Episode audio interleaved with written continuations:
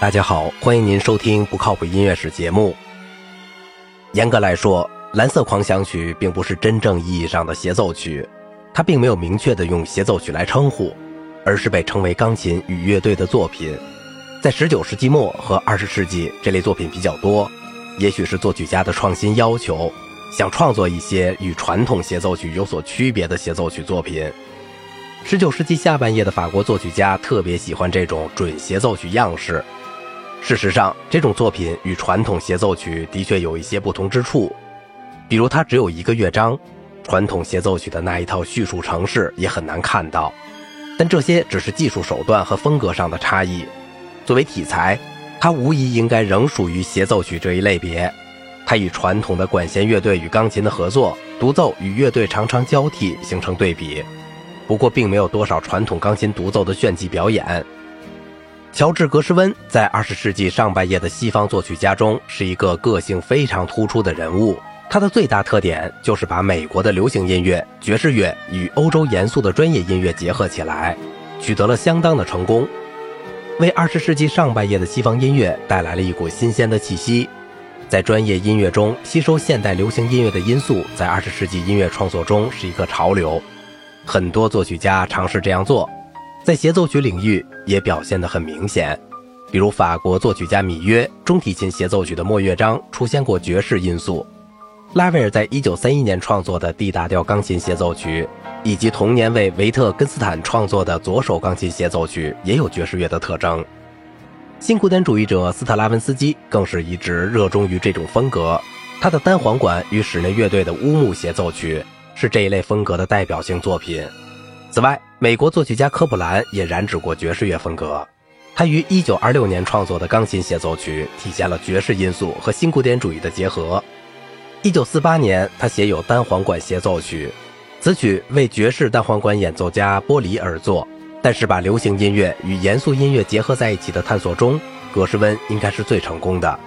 他的很多管弦乐作品具有这种特征。在协奏曲或具有协奏曲意味的钢琴与乐队作品中，也有这样的作品，《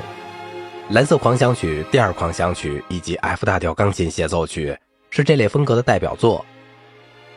格什温出生在纽约布鲁克林的一个俄国犹太移民家庭，十二岁开始学习钢琴，也跟随一些学院派音乐教师学习过作曲和作曲理论。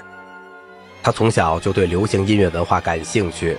他的大部分时间是出入百老汇式的戏院、舞厅等流行音乐场所，对美国流行音乐非常熟悉。《蓝色狂想曲》写于格什温二十五岁时，当时一个叫保尔·惠特曼的人找到格什温，要求他写一首爵士化的钢琴协奏曲。格什温很愿意在爵士乐与严肃音乐的结合中做些尝试，但还是有一些畏难，因为他毕竟没有经过多少专门的训练。比如乐队配器这样的技术，他当时并没有完全掌握。《蓝色狂想曲》的写作速度非常神速，惠特曼提前在报纸上公开了这个作品的演出消息，搞得格什温不得不加班加点，在不到一个月的时间完成了钢琴谱。最后由另一位美国作曲家菲尔德格罗菲进行乐队配器，并于1924年2月12日进行了公演，由格什温担任钢琴独奏。这首作品虽然是单乐章的。但整体上仍然大致可以感受到有三个部分，它们与传统的协奏曲三个乐章的结构安排有一点联系。比如第一部分是快板，第二部分是一个对比性的抒情乐章，第三部分是一个谐谑曲的终曲。协奏曲一开始就不同凡响，单簧管独奏的低音颤音逐渐向高音区移动，一个不可思议的单簧管吹奏的上滑音冲刺到降低音，一下拉开了一扇大幕。一幅五花八门的美国城市生活的画面赫然涌现在人们面前，一股浓郁的美国味儿扑面而来。这就如同格什温自己所表达的感受，这就像是一个有关美国的万花筒，有关我们这巨大的熔炉，我们独一无二的民族的锐气，我们的布鲁斯，我们的大城市的疯狂。第一部分主要有四个主题，真是如同一个万花筒。第一部分比较长的，也可以细分为两个段落。第一个主题首先作为引子，在独奏单簧管上奏出。当乐队进入时，长号奏出了第二主题，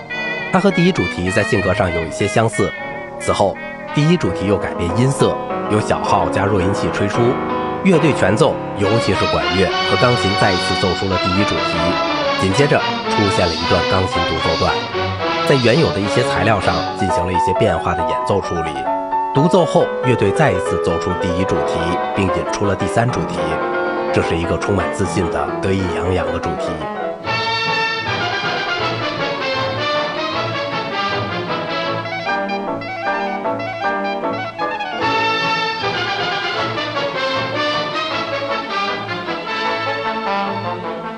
第一部分的第二段主要是围绕着第四主题展开，这是一个三部性结构。第四主题在不断的位移中达到高潮，出现钢琴独奏，独奏主要使用了前面的第二主题和第一主题，再现又回到第四主题。协奏曲的第二部分是一个对比性的抒情段落，它的主题不是流行音乐化的，而是传统中产阶级的浪漫音乐。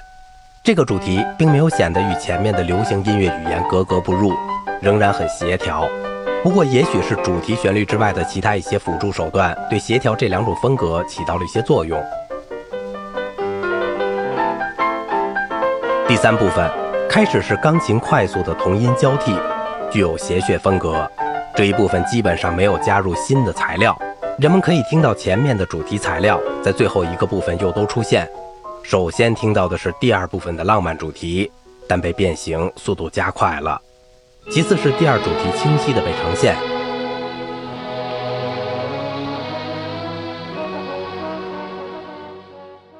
协奏曲最后以铜管全奏了第一主题，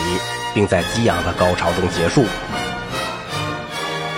好了，今天的节目就到这里了。如果您喜欢我的节目，请您点赞、收藏并且转发我的专辑。我是赵静荣，下面请您完整的欣赏一下这首乐曲。感谢您的耐心陪伴。